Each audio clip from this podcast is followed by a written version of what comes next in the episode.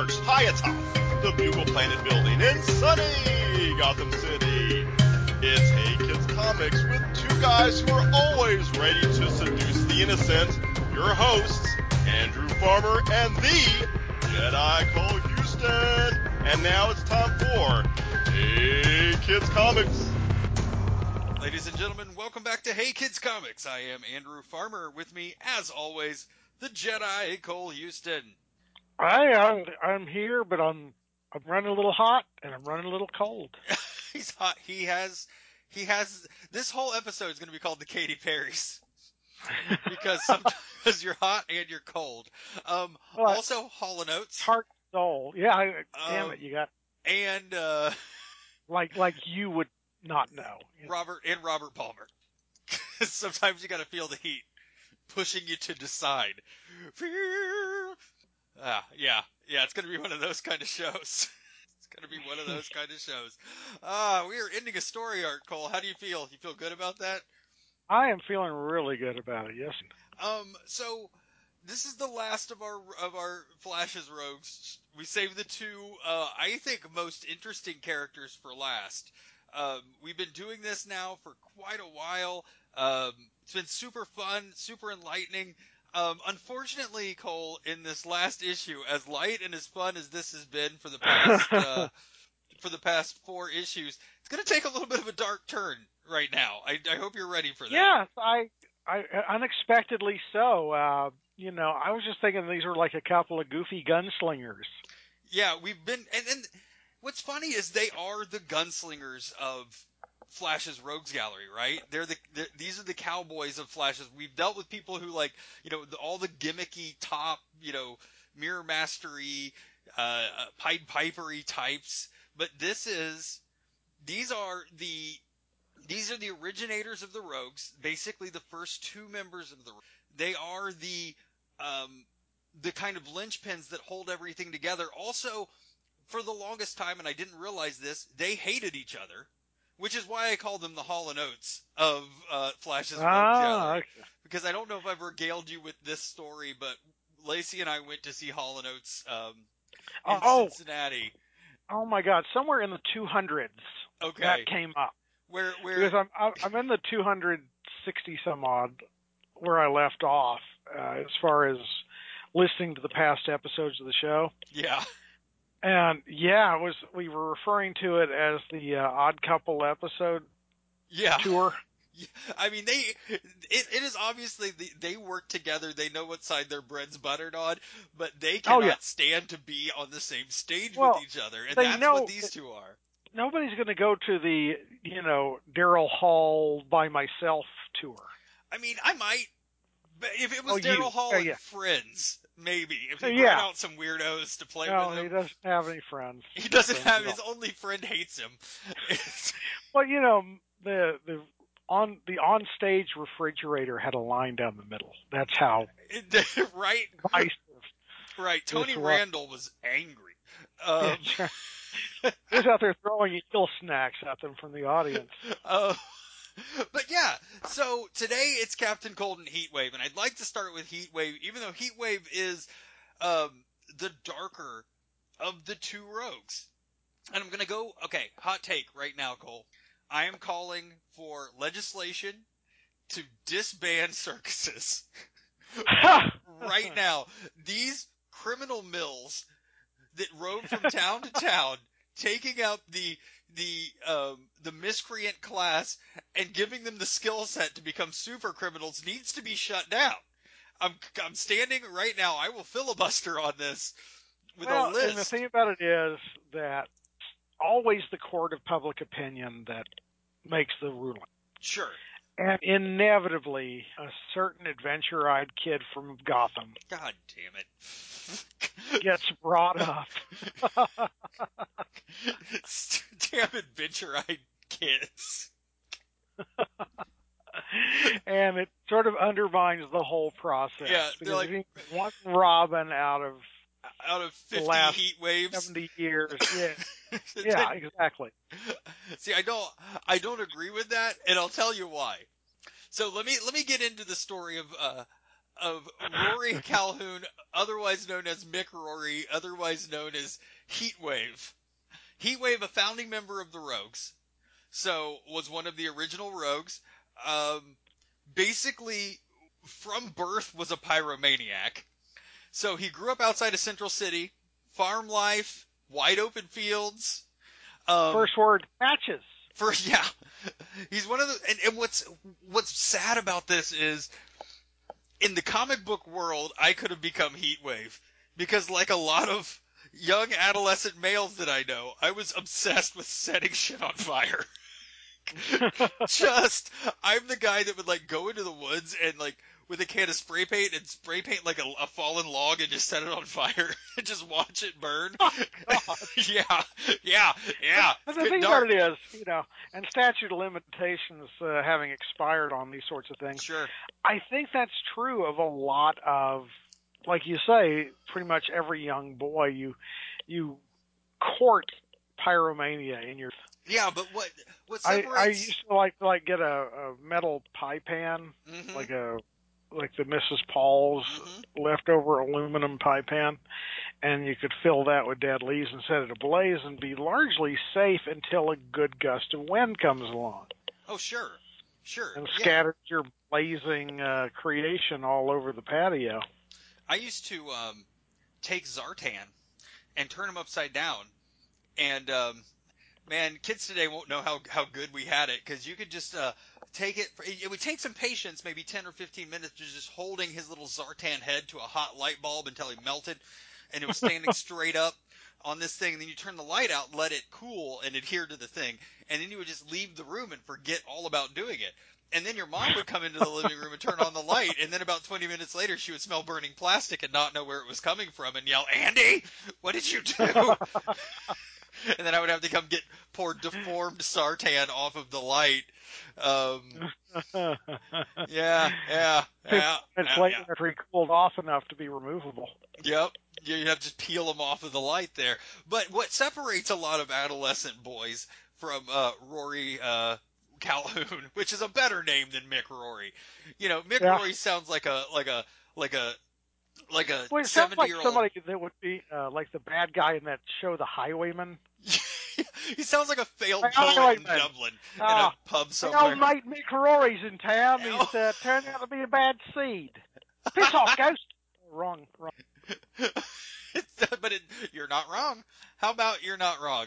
Um, was that he burnt down his family's house with his family inside of it as an Oh, okay. adolescent boy. He became obsessed with fire to the point where he became a criminal arsonist and murderer as a child. This, yeah, this is beyond uh, you know Beavis and Butthead level. Oh God, yes, okay. they're they're rank amateurs compared to uh, old Rory here. We uh, you you had a callback there to uh, to the to the great um, to, to the to the great uh, Beavis and Butthead uh, uproar of 19 92? When was that? Collect uh, what I call anti controversy. Yes, antique controversy. Antique. It goes antique a lot quick uh, physical goods. I I love the concept of antique controversy.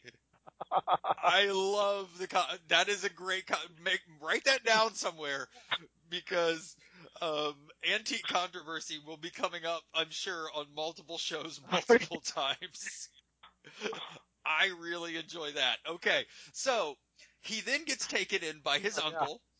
Um, You should ask me about those little. Uh, I can't remember what the hell the name of that toy line was that had the character iPus. oh, we talked about that, didn't we? Yeah? No, we We will talk about that. That's something Yeah. that will come up. We'll It have hasn't come up yet. yeah.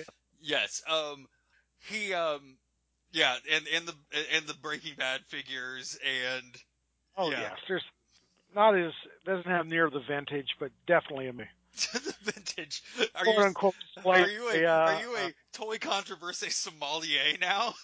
uh, there, we have a certain there there are uh, there are periods of antique controversy that define um, a particular vintage or uh, a particular. era. I love it. But so he he his uncle adopts him. You know they they they deem it an accident. His uncle adopts him, Um, and he, you know, goes about his life being obsessed with flames.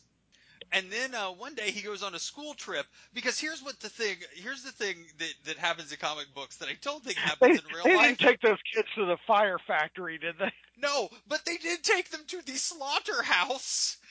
Oh, of course. You know, the classic field trip, the slaughterhouse. oh yeah, the, uh, what was it? Uh, Meat by Death uh, tour. Yes, yes, yeah. The whole animal tour of uh, of going Out to the the tail, kids. Out the tail. um, at which during which field trip, one of his friends um, locks him in a uh, locks him in a walk-in freezer. Okay, um, and uh, eventually, like like uh, being completely um, traumatized by this, as you would. Um, Yeah, that's that's a scary thing. Just ask the Velociraptor in Jurassic Park. He locks his friend in his house and then proceeds to set it on fire and burn it down. I'm noticing a pattern. Oh, okay. And at that point, Mick goes, "I might have a problem. I think I have a. I've I've killed not only my family but the the family of a schoolmate with fire. I might have a problem." Um, and uh, Well, then he took it on tour as part of the Flaming Comedy Tour. I, you are so. you might be a you are- pyromaniac, Jesus yeah. Christ. you you are so close to the truth that it's it's almost Oh uncanny. Because at this point, not only so at this point he realizes that he has a problem. He's a pyromaniac. He has he has a Yeah. real problem. But also he's cryophobic from his time in the storage locker. So he's afraid of cold. He has a, he has this, an intense fear of cold. Um, but knowing this, um, he ran away from home. Okay? At which point, he joins the goddamn circus as a fire eater. so you weren't wrong. He does go on the fire comedy tour. It's just a circus. Okay. And he went to, so he became a fire eater to get his problem under control, which is not how you go about that. Um, No, I, I guess it kind of internalizes it. And right. you're taking the fire internally. Right.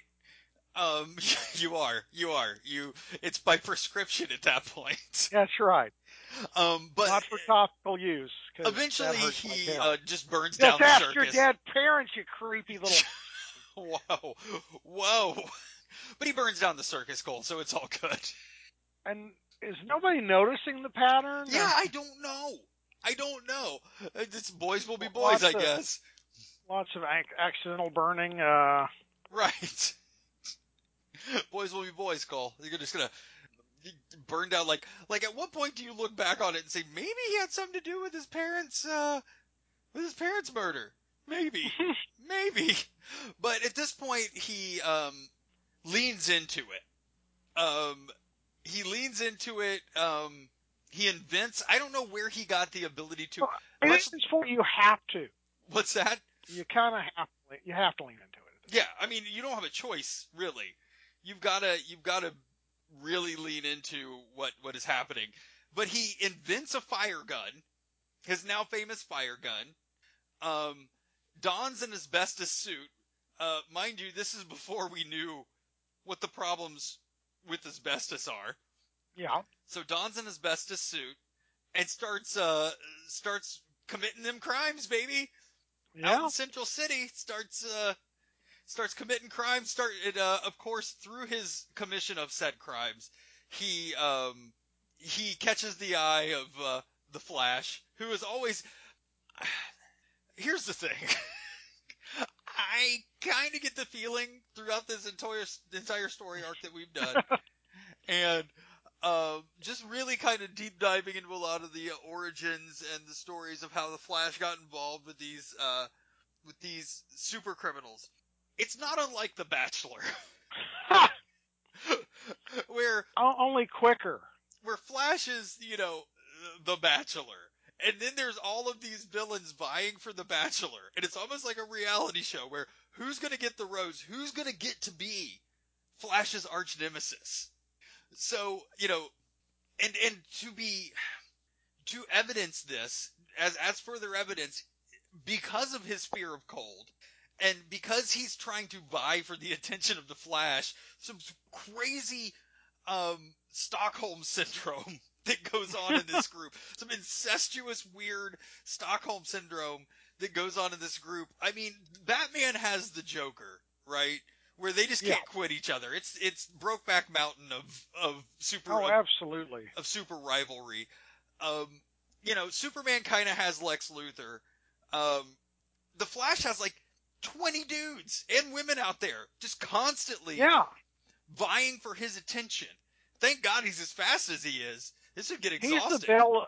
Oh, I know. He's the bell of the ball, basically. I mean, he really. Uh, he's got a full dance card every night, Every night. Every night.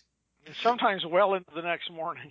It's, this has to be exhausting for him. I don't know how he does it. Um, but becomes bit. Go ahead. It, it just seems like, I think because he lives at such a fever pitch, that there's a ratio involved. At one Batman, Superman, etc. villain per seven Flash villain. Okay, there's an exchange rate. Yeah, yeah, exactly. Okay. Okay. I, I like that. Like, I've been trying, see, the thing is, I've been trying to figure out, since we started this, this story arc, like, why the Flash has so many villains and why are they so goofy? You know, we've talked about that almost in every issue where it's just like, you know, the Batman, Batman's, uh, rogues gallery, we, we broke it down. They're all kind of a piece of Batman himself.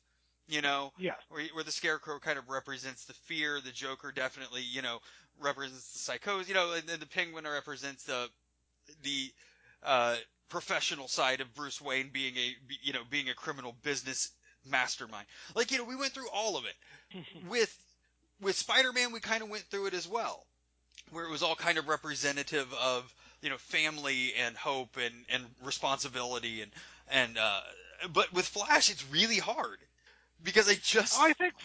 Yeah, I think Flash is just. He's sort of the open invitation. You know, it's like on Craigslist versus you know a, a gold uh, card in a, a fine uh, envelope. You know, pressed paper envelope, hundred percent cotton. he's lawn that you would get that you get from yeah exactly uh you know the flash advertises in the back of magazines batman you got to know a guy who knows a guy Yeah, well, I mean, I think that I think Flash's Rogues Gallery is sort of AAA ball, right? It's sort Yeah. of it, it's sort of farm league because you have a shot. I think when you look at you know if you're going to break into Batman's Rogues Gallery, his real Rogues Gallery, you got to be something special. oh yeah i mean it's not like they're going to let you um just come walk in at will Yeah, yeah. I mean, you gotta you gotta be something special. You gotta fight and claw your way to the top. There hasn't been a new member of Batman's Rogues Gallery in sixty years. yeah exactly i mean okay by way of example if we're going to follow this line of questioning bane Yeah, Bane got in because he could waltz in with nine kinds of cool and badass and tough and everything you need in a Batman rogue.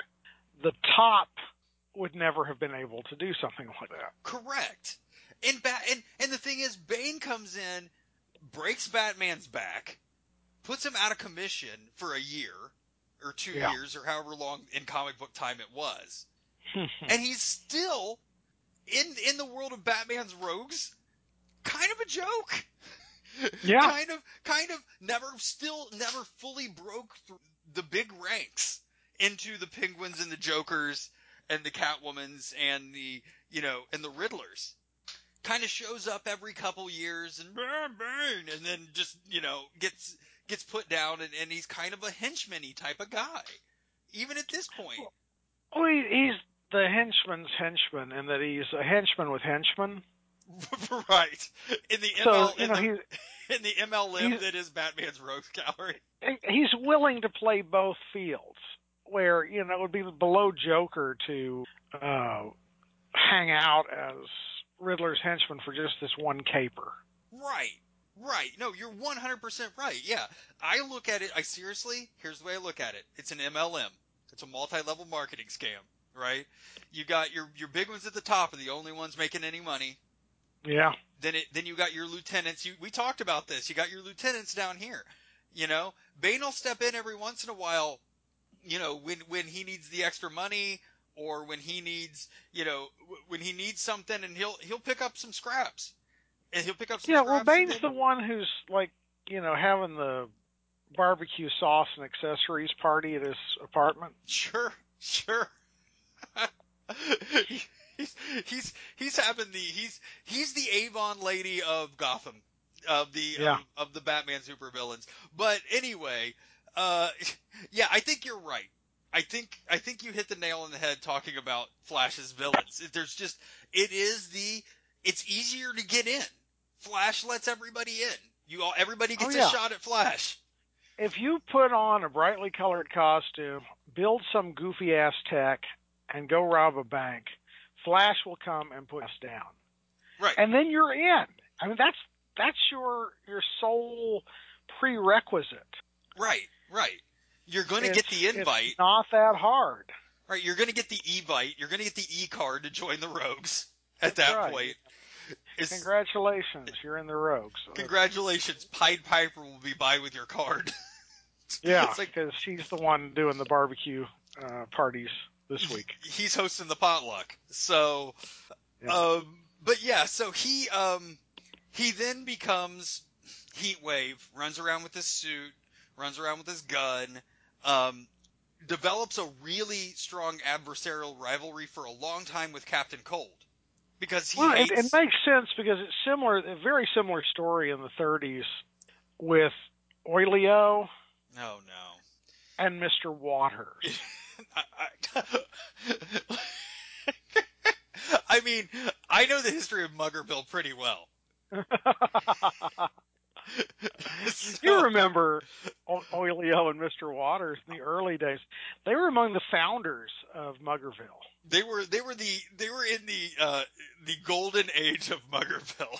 That's right. And uh, according to the uh, biography, uh, they were literally the um, Fred and Ethel of Muggerville, in that they put on a brave face in front of the cameras and everything, but they in their private lives could not stand each other. Correct, correct. Uh, they kept yelling, "You got jelly in my peanut butter," and nobody knew what it meant because Yeah, those there were there due to really high tariffs in Muggerville, there were no peanut butter or jelly. Couldn't Yeah. bring it in. Couldn't bring it Yeah, in. uh, They called it the Jimmy illegal. Carter Act. yeah, not even illegally. That was the amazing thing. You know, here's a town based on crime, and they still could not get around that particular edict. it was based on crime, but man, they they had a really strong code of conduct that they would not Yeah. break. That was True. crossing a line that even they wouldn't cross in Muggerville. Bringing But peanut butter into town. to a, a lot of there were literally on the outskirts of town were so many peanut butter and jelly restaurants that normally would never have last a week, much less thrive for decades. there was a definitely like a there was it was a prohibition town. Um, Yeah. uh, on the Canadian border. it was on the Canadian border. You had to cross over to get your peanut butter, but it was dry. It was a dry. Muggerville is a dry isn't a dry county. Yeah. Canada Dry. Wow. That's what they called it. Canada. Dry. So uh, Rory goes in and out of jail for a long time. You know, struggling with his pyromania, trying to get it under control, loses control of it, goes out, sets some fires, robs a bank, melts a melt, melts a bank vault, makes off with a bunch of money, uh, Hmm. goes back into jail, the revolving door system. You know, again, abolish all circuses. I'm just putting it out there. Um, he, In addition to being a hotbed of future criminals of America, sure, the FCA, um, they the circuses are also, um, you know, law of unintended consequences and all. There are so many tinkerers so working in circuses that inevitably you're going to come up. You're going to pick up a few tricks on, like, say, how to make a handheld device that belches unlimited flame. They all know how to make a gun that does something. Yeah, Mirror guns, and and most of them guns, don't know guns. why they do it. So you know, I, he can have this. I made it a while back. I don't know why. It's a gun that makes cold. I mean, you tell me. Somebody's breaking your house. Ooh, I'm going to give you a shiver. You can have it. oh no! Well, trust me. Here, here in a second, we'll start talking about Captain Cold, and it's it's unseemly how his gun comes into being. We'll say that. Um, but anyway, apparently something we haven't talked about is at some point in all of these criminals' careers, the top with his um, psychic abilities that comes from staring at tops too long that we Yeah. discussed in the tops in the in, in the top episode, um, hypnot- hypnotizes all of these rogues into going straight. Oh, really? Yeah, so he hypnotizes Rory into going straight, at which point Rory becomes a firefighter, and he's real good at it. Of course he is. I mean, there's that old axiom and all. right. I mean, who better to fight fires than the fire guy? Um, and and on top of all of that, befriends Barry Allen. Starts hanging out with the Flash as a friend, like just like going and getting beers with the Flash. Yeah. I love it. I love it. Well, I Um, mean, it, it's not like they weren't familiar. true. It's like somebody you see at a gather, you know, an annual gathering every single year, and eventually you just strike up a conversation. Yeah, and, and eventually you're like, well, you know, I'm in town for for business, or I just moved a half hour away from you. Oh, cool. There's this like, you know, restaurant halfway between us. We should meet up every once in a while and have dinner. And just There's this there's this amazing peanut butter and jelly restaurant.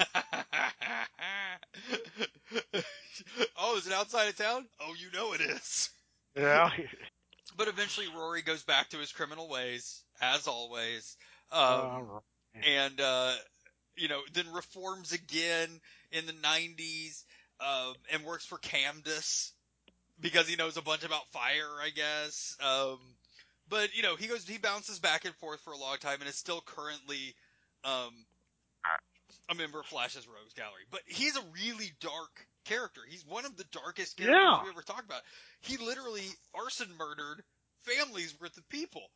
I don't know if we can say that about the Joker. Uh, on a, on a serial level. I mean, yeah, I mean Joker kills a lot of people, but mostly with like poisons and gases and bang guns. Yeah, yeah. No, this guy is a is a serial killer.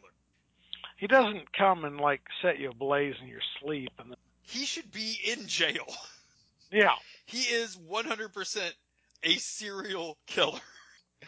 Which is weird because the rogues have a no killing rule. So I guess during that time period he didn't do any killing. well, I But- guess once he was all grown up, he really uh, switched over to just simply burning things. Yeah, I guess. Just that's that's. I think their no killing rule is more akin to Batman's no killing rule, where it's like Yeah. I I don't directly kill anybody, but if if Yeah, if that concussion leads to a terminal coma, I blame the coma. What? No, you, no, that's not how that works. Not You're on me. That's right. I got If he didn't have the coma, he deniability. wouldn't have still be alive today.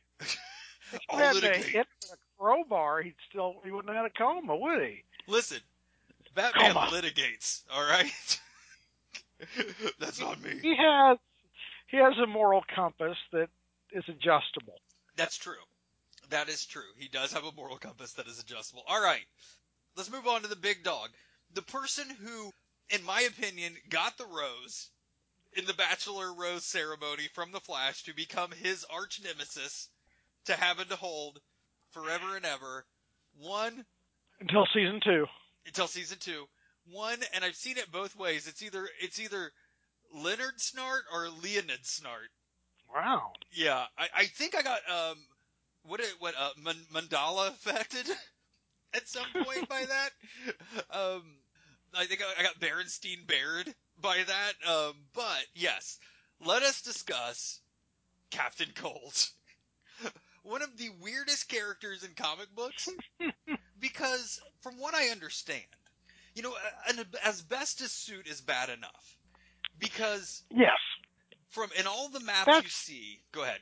Go ahead. I want to hear your take on suit. It's incredibly dense and heavy cloth out of necessity, and harder to find these days. yes, yeah, yeah. He's had that asbestos suit forever, and and, and Oh yeah, it it it is, has a skank factor that no, you know, just diving in a pool of Febreze won't correct. Right. It has to be cleaned pretty regularly and pretty thoroughly. I wonder. So we've talked about this in the past. Like superheroes and supervillains have to have doctors, right? They have to Yeah. have accountants. They have to have their own insurance and HR, you know, people. Do you think that they have dry cleaners? There's bound to be some services, you know, where it's like, you know, uh, no questions asked Yeah. Martinizing. Yeah. Like, because if somebody walks in, if I walk into the dry cleaner and I got my heat wave costume, and I'm like, here you go, you know, I'll pick it up in three days, there's a decent chance that I'm heat wave. Yeah, that's- 70, yeah, there's a- 70 30, I'm heat wave, right?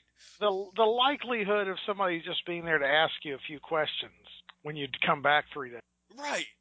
So, like, you have to have someone that is trustworthy enough to take your, to know your superhuman identity, your superhero identity, to launder your clothing. It's just another thing to think, God, it would be such a pain in the ass to be a superhero. Well, It it's it's such a- hard to be a superhero or a supervillain because like if you're a supervillain, everything's strictly cash. Gotta be. It's a cash society at that point, Yeah. for sure. So you know you, and then that leads to expensive banking to you know bypass that. Oh, sure. Yeah, you're right. It, there's a lot there. We've talked about it before, but So the the fees are horrendous, and then that just. I mean, the thing about it is, I think ultimately these uh, underground banks are the most culpable because they're perpetuating an already bad situation. I yes, yes. because the you know the necessity of having to pay the exorbitant fees to have access to your hard-earned cash, as they say on the ads that nobody sees because they're like on the deep web or whatever they call that. They've got their own internet. You Yeah, know, you and, uh, got their own internet. and and it, murderous on pop-ups. Oh, This sure. is like mid '80s level. It's unstoppable. um, you know who I blame? One hundred percent. Circuses. I blame circuses. Oh, okay, yeah, it's all the all fault of comes back- circuses. Well, have you ever used an ATM at a circus? no, God no. I've some of the worst fees ever, and everything's covered in hay. it's, it's all covered in hay. God damn it. God damn it. Um, yeah, so, so Leonard Snart. Um, where do we even start with this? It's kind of the same story.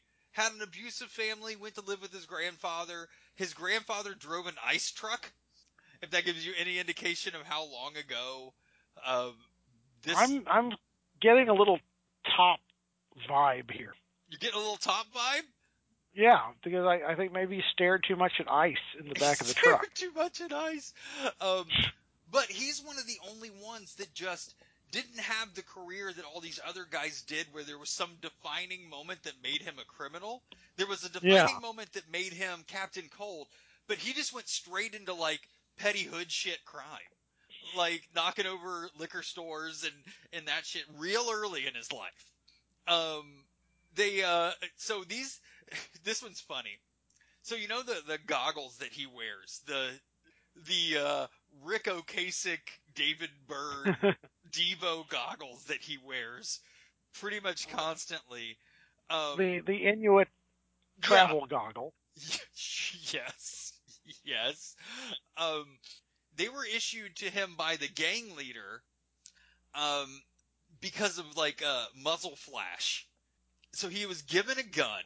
He was given some visors, and um, Most of the boys here have pretty sensitive vision, so we started uh, bringing a lot of these. You know.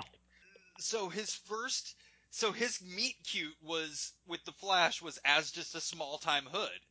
So he was robbing a bank. He didn't. He wasn't Captain Cold. He was just Leonard Snart robbing a bank, and um, was picked up by uh, by the Flash and went to jail. Well, when he got out, he uh, decided he was going to go on his own. He'd be better off on his own. And of course, um, he wasn't going to be able to, to become a criminal unless he handled the Flash situation. So, true. So in re so he was reading the paper and he saw a thing about and here's the, I love it because this is the most like I can equate it to anything today, but I but keep in mind this was probably 1959, 1960 because he he he it, he was in maybe it was 58, 57, maybe it was his first his first outing. Um because he, he he was reading in the paper about how they were going to create a, a uh, or how they had created a cyclotron, and how the cyclotron might be able to uh, to mess with the Flash's ability to run fast. So he gets it in his head. Ah, okay. So somehow, because apparently everybody who lives in Central and Keystone cities is a is a is an engineering genius. I don't know how that works. Like, why don't you? Why doesn't somebody harness the you know the brain trust that lives in these two twin cities and make a you know create a utopian society instead of having Leonard Snart small time hood who develops a a machine to harness cyclotron power proceeds to break into the you know the what would be the the the large hadron collider of its time. And um and charge up his experimental cyclotron gun that he made, which is his gun, his his cold gun. Um, he um, so as he's working on his thing, you know, he gets caught. A guard busts in and catches him, and he, he's gonna scare the guy with the gun. He's gonna he's gonna, you know, oh, I'm gonna scare you, and he pulls the trigger, oh, and a bunch intimidating. of yeah, I'm gonna intimidate you. But instead of intimidating him, cold comes out. I love the I love the fact that that cold comes out. It's not the cyclotron gave the gun cold powers. Yeah. Um. Just, I mean, good thing he wasn't like.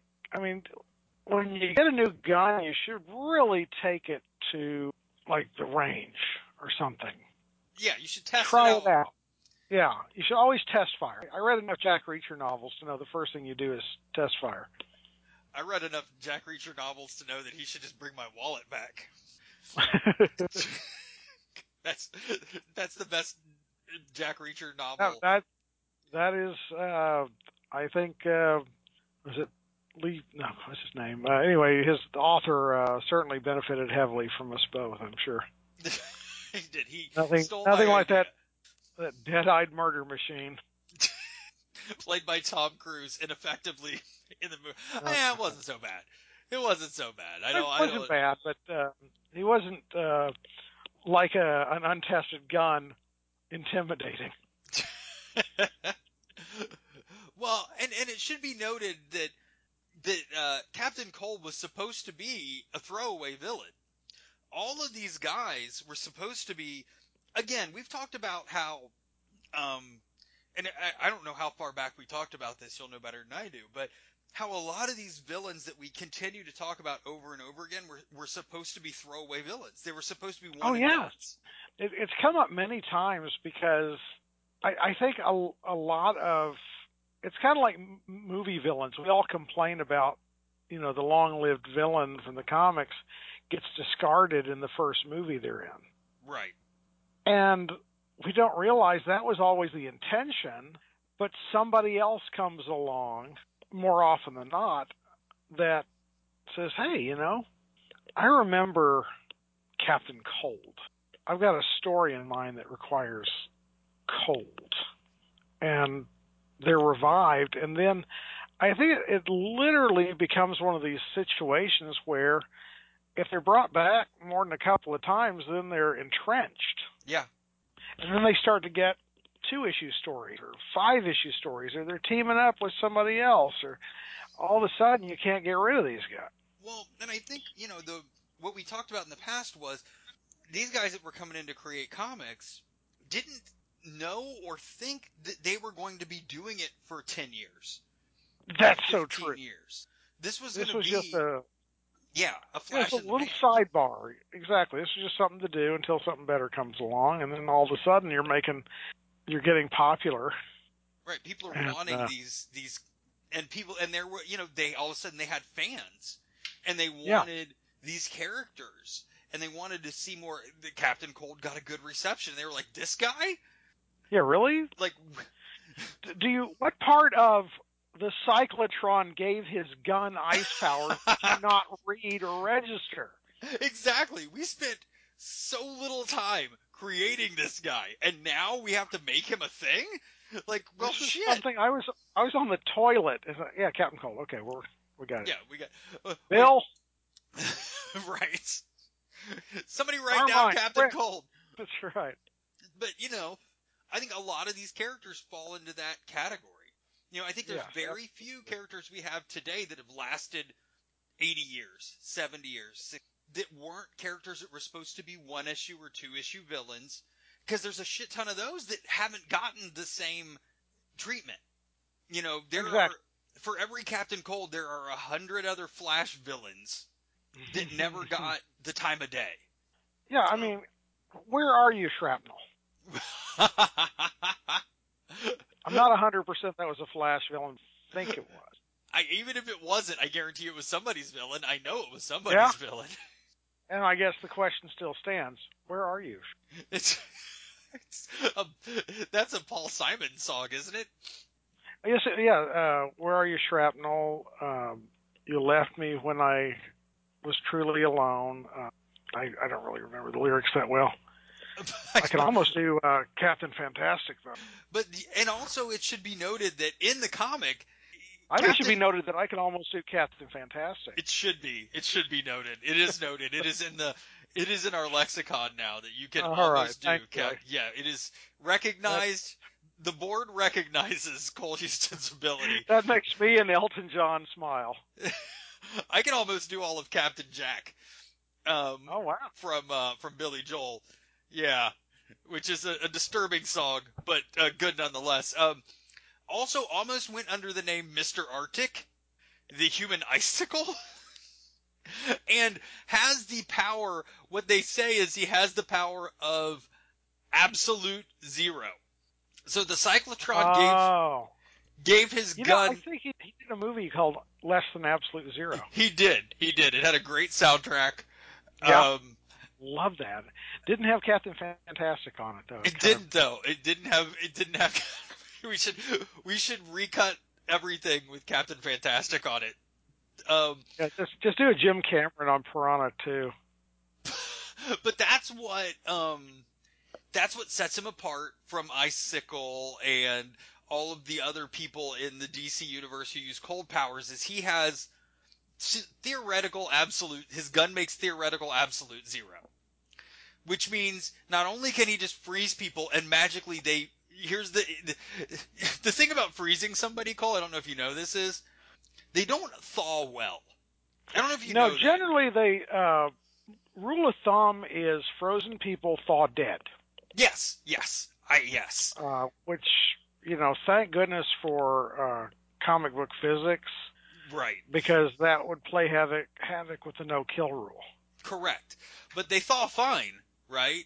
He can also I guess make some zero is more absolute than others. he can make cold mirages, which are like heat mirages. So he can do that. Uh, again, with the physics, Yeah. uh, diff- different kind of world there.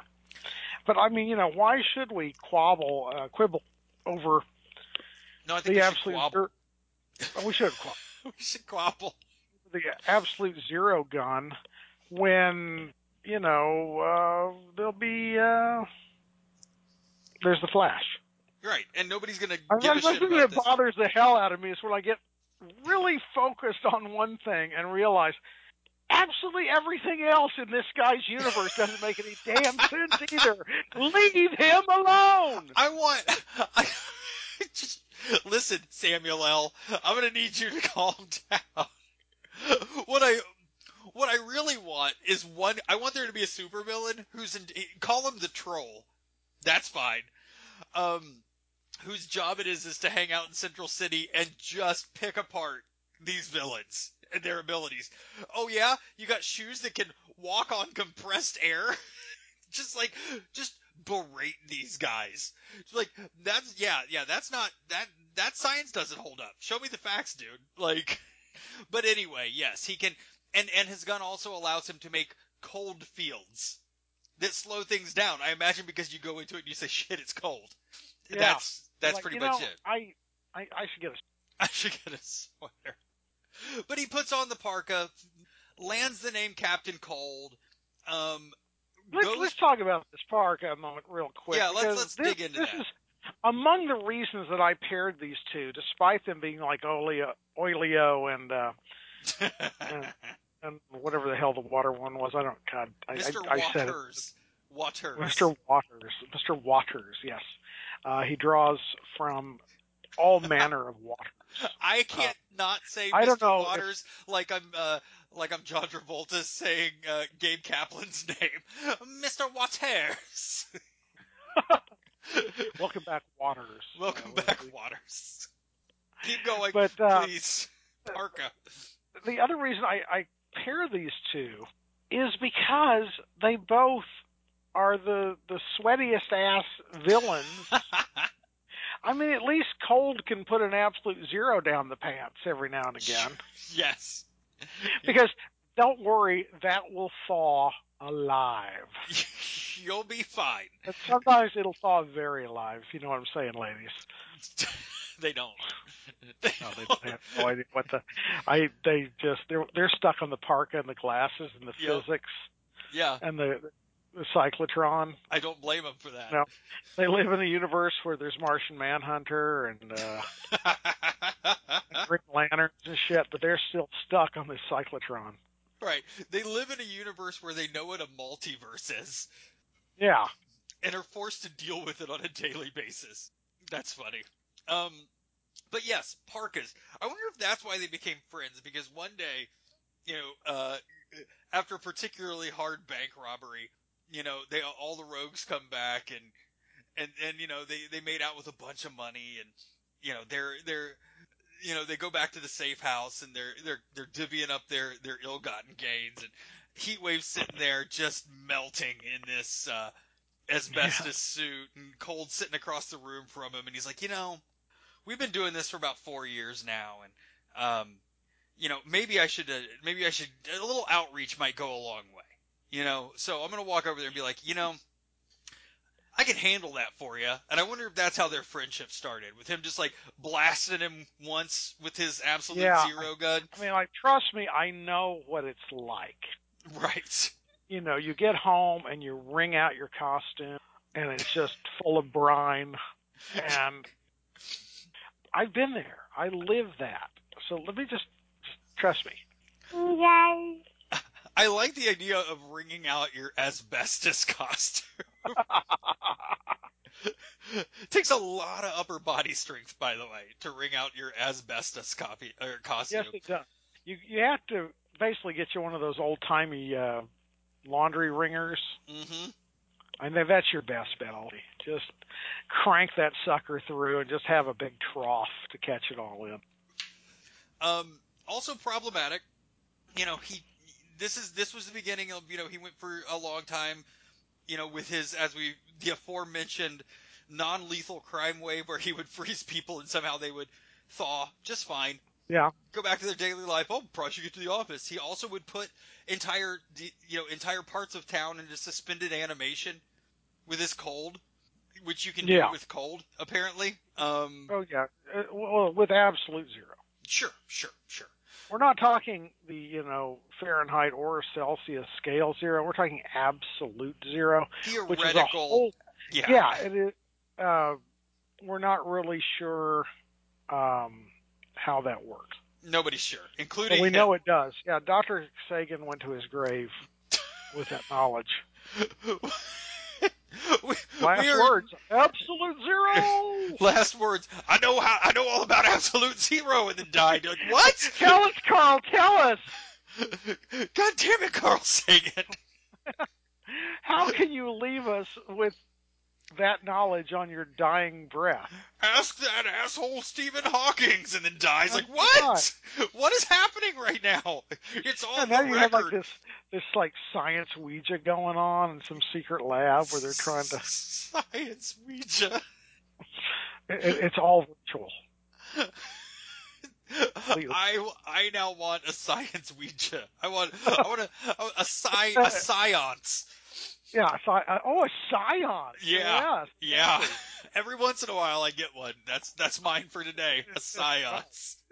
Um but yeah, you know, and then he has kind of the standard flippy floppy career of, you know, either being a bounty hunter who, you know, kind of is the the heart of gold villain after Crisis where he um you know hunts the bad guys for money but also will help the Flash in a pinch to going back to being the leader of the rogues gallery to flipping back to um you know to being a good guy um to flipping back to you know starting another legion of supervillains and you know it's just back and forth and back and forth and back and forth because you know that's what he does. Um up into now and we're not going to get into um post new 52 where he was a straight up superhero kind of akin to um the uh what was the oh god damn it was it earth 3 cole Yes. Yes, it was. Earth Yeah. three. where he um where he was a um you know he absolutely was a superhero on earth 3 because all of the you know all the villains were heroes all the heroes were villains blah blibbity bloppity blorp um but yeah and i mean that's basically the story of of of Captain Cold. You know, this on again, off again relationship with the Flash, where I honestly think they're because the, because Captain Cold 100% doesn't kill people, like 100% doesn't kill people. Unlike Rory, who has killed in the past and probably will again, like uh, Michael Myers from Halloween. Unlike the top, unlike all of these other guys who, you know, da- really, really dance on the line of of crossing over into, you know, uh, can't look the other way isms. Captain Cold has adhered to his rogues code of not killing anybody. Um, Yeah. Even though he did try to steal the Flash's wife multiple times. Well, that cuckolding is not the same as murder. They're not even close. I guess In most right. states, it's still perfectly legal. I suppose you're right, Cole.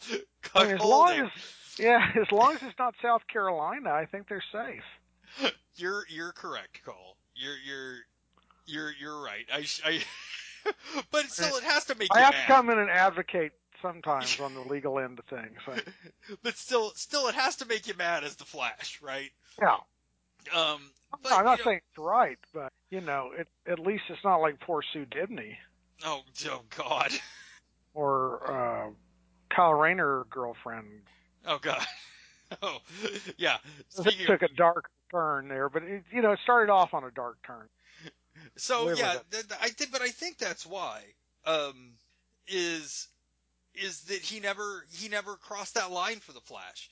I- As as villainous as he might have been, he never he never went over the edge. He never and and it, to this day, Captain Cold is looked at from the Flash as most of the Marvel universe kind of looks at the Punisher. Yeah, you know, y- you, we, we don't like you. We're probably going to take you through the authorities, yeah. right? But for some reason, we kind of let you hang around, even though you murder everyone. Exactly. So uh, that's why he. I we think that's really why have a, a curious um, relationship with the Punisher. Now that we think about it, yeah, the Avengers are kind of sitting around talking one night after hours because you know they clock in and out like the Sure. like the sheepdog in the cartoons. yes, yeah, it's like Flintstones. Yeah, exactly. Yabba dabba doo. Sure. Thor's like, what? What is yabba dabba doo? I don't know, man. I think Thor would be really into Yabba Dabba Doo. Yeah, here we go, going back to Asgard. Yabba dabba doo, everybody. And they're like, what the, what the hell? Yabba dabba doo. Volstagg's like, what? Yeah, is, like- what? Yep. You know, Volstagg, you of all, I would imagine, would embrace Yabba Dabba the, the mythos, the the mythos of Yabba Dabba Doo. that's right. but yeah, I think that that's why. So that's where we are, man. That's the end. Do you what? Wrap us up. I- Give us some final think- thoughts. I think ultimately, you know, you have this sort of uh, salt and pepper matching here, uh, where you have, uh, you know, they're they're complementary, like that illegal peanut butter and jelly, where you have, you know, the hot and cold, the and- Katy Perry's, sure. yeah, and that uh, you, um, you know, they make that kind of nice pairing because when they do team up, you've got the traditional, you know, fire and ice. Uh, you know, it's sort of a give to me your leather, take God from me damn it. my lace. God damn it. Really? That's what we're gonna do? That's how we're gonna end. Oh my god. You're gonna you're gonna take one of my I favorite haven't- songs of all time. I have not physically pissed you off in a long time. Mega hit. My God damn it. God damn it. I have a certain love for that song as well, just not the level of reverence that I. that is a Leather and Lace is a fantastic song. and now I'm never going How, to be able to hear dare it. I? Yeah. Now the only way I'm going to be able to hear it is thinking about Captain Cold and Heatwave. Yeah, looking across at each other through goggles, it's fine. It's kind fine. of uh, Point Break style. Point Break style. You know what? You're not wrong. The these two definitely have a Point Break relationship. yes, they do. It helps me overcome my fear of cold. Yep. oh God. All right. Well, why don't you give us some final thoughts on these rogues villains, these Flash's rogues? This has been uh, just a delight It's been and a lot of fun to uh, play with, and I'm really excited because I did not have a next Roguish Eyes lined up. I don't think I'd have to go back and look, but I love the idea of kind of working our way through the rogues, the villains that are most heavily attached to one Daredevil. I went and looked after we talked about it, and there are some goodies. Oh God, yes. You know, everybody from the Owl to Bullseye to Kingpin, just Well, Kingpin's going to be like our, our middle yeah. middle dark. Like we always put somebody like Gorilla Grodd or, or uh, somebody big in the middle. Uh, you know, he'll be like our linchpin Kingpin. Love it. Love But it when uh, there's somebody big in the middle. yeah, so, uh, you know, Roguish Eyes four, Devil May Care. It's good to be the king. Jesus Christ! Stop just that- writing this stuff That's already. the third issue of an arc that may not be around for seven months. But uh, Sure, it will. It'll be a while. well, and speaking of being a while, Yeah. we need to talk about a little something now that we're we're wrapping up. Any uh, other final thoughts on these uh, rogues? But I, I I really love the fact that we are tackling the rogues that are pretty much the the villains that give us that term. Yeah, for sure, for sure. And I love, I love these guys because I think this issue we finally figured it out. You know, one of the really nice things I like about um, doing the Roguish Eyes or doing a story arc is working through an overall narrative and trying to figure out what is the thread that ties everything together that that we're talking about. Why, you know, why are all of Batman's rogues the way that Batman's rogues are, or Spider-Man's, or you know, you know, digging in and, and really kind of doing the math what on any of our story arcs. And I think we landed on it here, which Yeah. was this is sort of the this is the entry point into into becoming a supervillain. And I think in a lot of ways, uh, the Flash and Spider-Man function at that level the same, where you can become a Spider-Man supervillain real easy. Get you a little bit of tech, get you a lubed up suit that you can Mhm. slide around the city in, and you can be Spider-Man will fight you. Yeah, He'll fight he you. He will show up. Yeah, he's gonna show up for the ball. He'll bring it. He's gonna be there. He's he's a work. It's almost like a working comedian. You know, he'll do a weekend in Poughkeepsie if you need it That's done. right. If it pays, he'll do it. Um, and I think uh, Flash is the same way. Where if you're trying to break in as a supervillain, you're not going to start with Batman because you might die. Yeah. because Batman is You relentlessly might actually fueled. wind up inadvertently getting a coma. Yes, yes. Not from Batman, No, at all. that was coma. not Batman. It's on you. You want to fight Batman? Just a lot of coma things going on. I like to think there are what five bridges into Gotham, and if you're going to cross one of those bridges, you are tacitly signing a waiver saying, "I might, I might get a coma that's the coma's fault from Batman." Yeah. But you don't get that from Flash. You're going to end up in jail. You're going to. You know that going in. Oh yeah, too sweet. I mean, just But you don't have long to wait. but you know you're going to get out. Yeah. and you know you're going to get, you know, and then you got a choice to make. Do I go back at it? Did it, you know, did I play my, did, did I play my one game? Did I fulfill my lifelong dream of playing a game in, in the minor leagues in baseball? Am I Bull Durham? Am I Bull Durhaming this, or am I going, or am I gonna, am I gonna break in? You know, am I gonna give it a real shot? And I, I think that's what this is. This is the, this is the minor leagues. This is the bush leagues for the big league and you and, and in a lot of ways, Cold and heat wave and uh, Mirror Master and these guys are sort of the team coaches.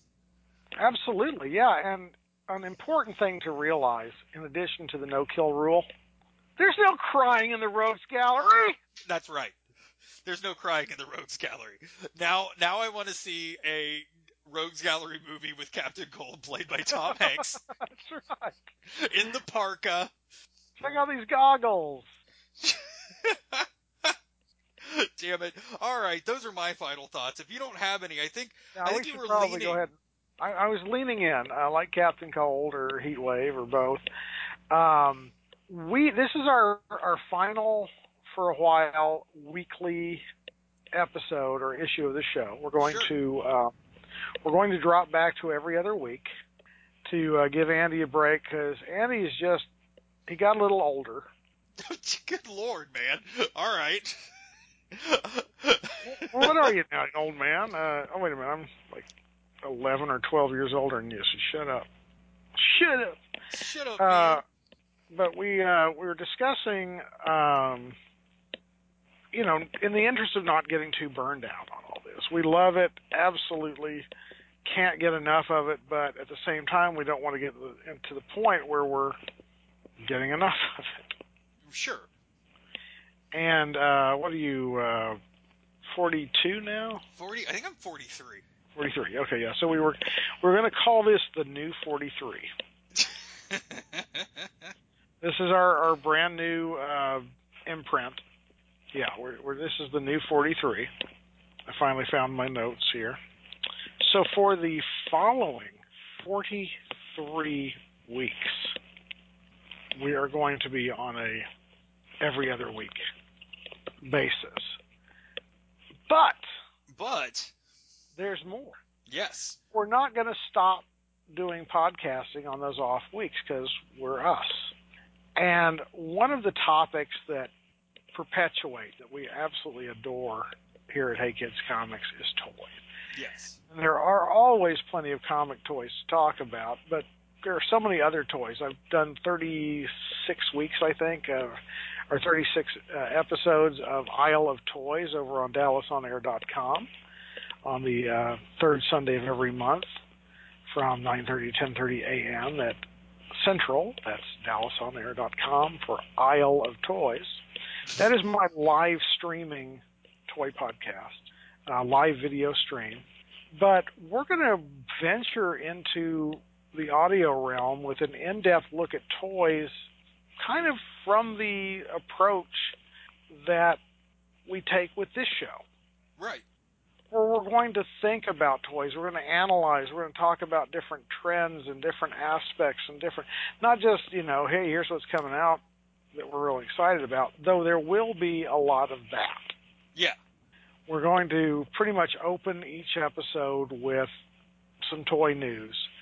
And then we're going to talk about different kinds of toys, all kinds of toys, not just the ones that that, you know, uh, middle-aged white guys like us are all about. Right. We want to explore so many aspects of toys uh, that often don't get talked about. So basically, look forward to uh, beginning this coming Sunday, the alternate Sundays that Isle of Toys is not aired on this very network on the Jedi Cole universe at JediCole.com. Be ready for our new show, All the Toys. So essentially, what's happening is we're going bi-weekly on Hey Kids Comics in order to do a show about toys because when Cole and I aren't talking about comic books, all we're talking about are toys. And half the time when we're talking about comic books, we're talking about the toys, and a quarter of the time we're doing this show, we're talking about toys. Oh, exactly. We're in the pre-show or post-show. During uh, the show. During the show, yeah, we'll, we'll often invoke toys while we're on a given subject. Uh, I mean, it's like uh, the the C and the two T's that we often talk about. You know, that those are the things we concentrate on are comics, toys, and trilobites. Uh, yes, yes. Oh, we're just both silly for every species of trilobite. I love, I do love a trilobite. I do. I have one that I found. Well, uh, prehistoric invertebrates are are very popular, but we we're we're kind of focused. Yes. On. So this gives us an opportunity to not get burnt out on comics after 356 hours of recording, and we're not stopping talking about comics. We're just going to talk about toys a little bit as well. I think that we are can say that we are dangerously close to 400 hours. Oh yes, I think that's a fair overall with the specials and annuals and such, plus all the other. God knows how often the one hour show would be an hour and 20 minutes or two and a half hours. We actually had one that was, I think the record was like two hours and 24 minutes. but yes, yeah, so starting next week, we're going to alternate Hey Kids Comics with all the toys. And frankly, I could not be more excited. I, I really couldn't. Um, I love talking about comics.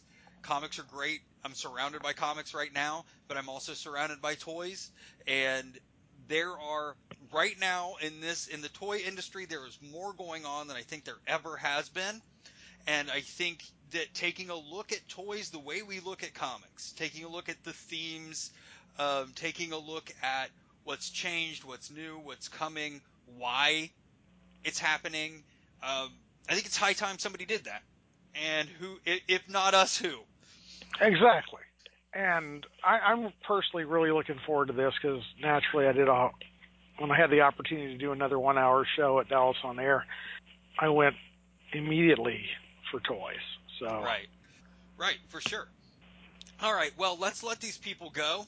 Next week, what what a next week what are we bringing to the table, Cole? We might as well we might as well plug our uh, what we're doing. Well, we are uh, God. We're of course coming to you from Jedi Cole Universe at JediCole.com, home of Hey Kids Comics and soon all the toys. And uh, you can write to us at uh, jcumail at yahoo.com and uh, look for me on the Rancor Pit live first and third Sundays of every month at DallasOnAir.com, 9:30 to 10. I'm sorry, 10:30 to 11:30 a.m. Central, and proceeded from 9:30 to 10:30 a.m. Central on the third Sundays every month by the aforementioned Isle of Toys. Right. And I think that our first our first episode of all the toys, we're just kind of kind of set the ground rules a little bit. We're going to talk about um, why we wanted to do the show and you know what drove us to collect toys the way that we do because at some point we you have to have a conversation with yourself and ask yourself is this a problem and then the inevitable answer is no i'm just going to keep going so i think that's that's where we're at this is our therapy for ourselves yes indeed we we need this more than you know you're doing us a favor by letting us do this show. exactly. All right. So until uh, until the next Hey Kids Comics in two weeks, uh, buy, collect, enjoy your comics, and keep spreading that four color love in theoretical absolute zero. Bye, everybody. Say goodnight, Cole. Good night, everybody, and be sure and collect, enjoy, and uh, harbor antique controversy.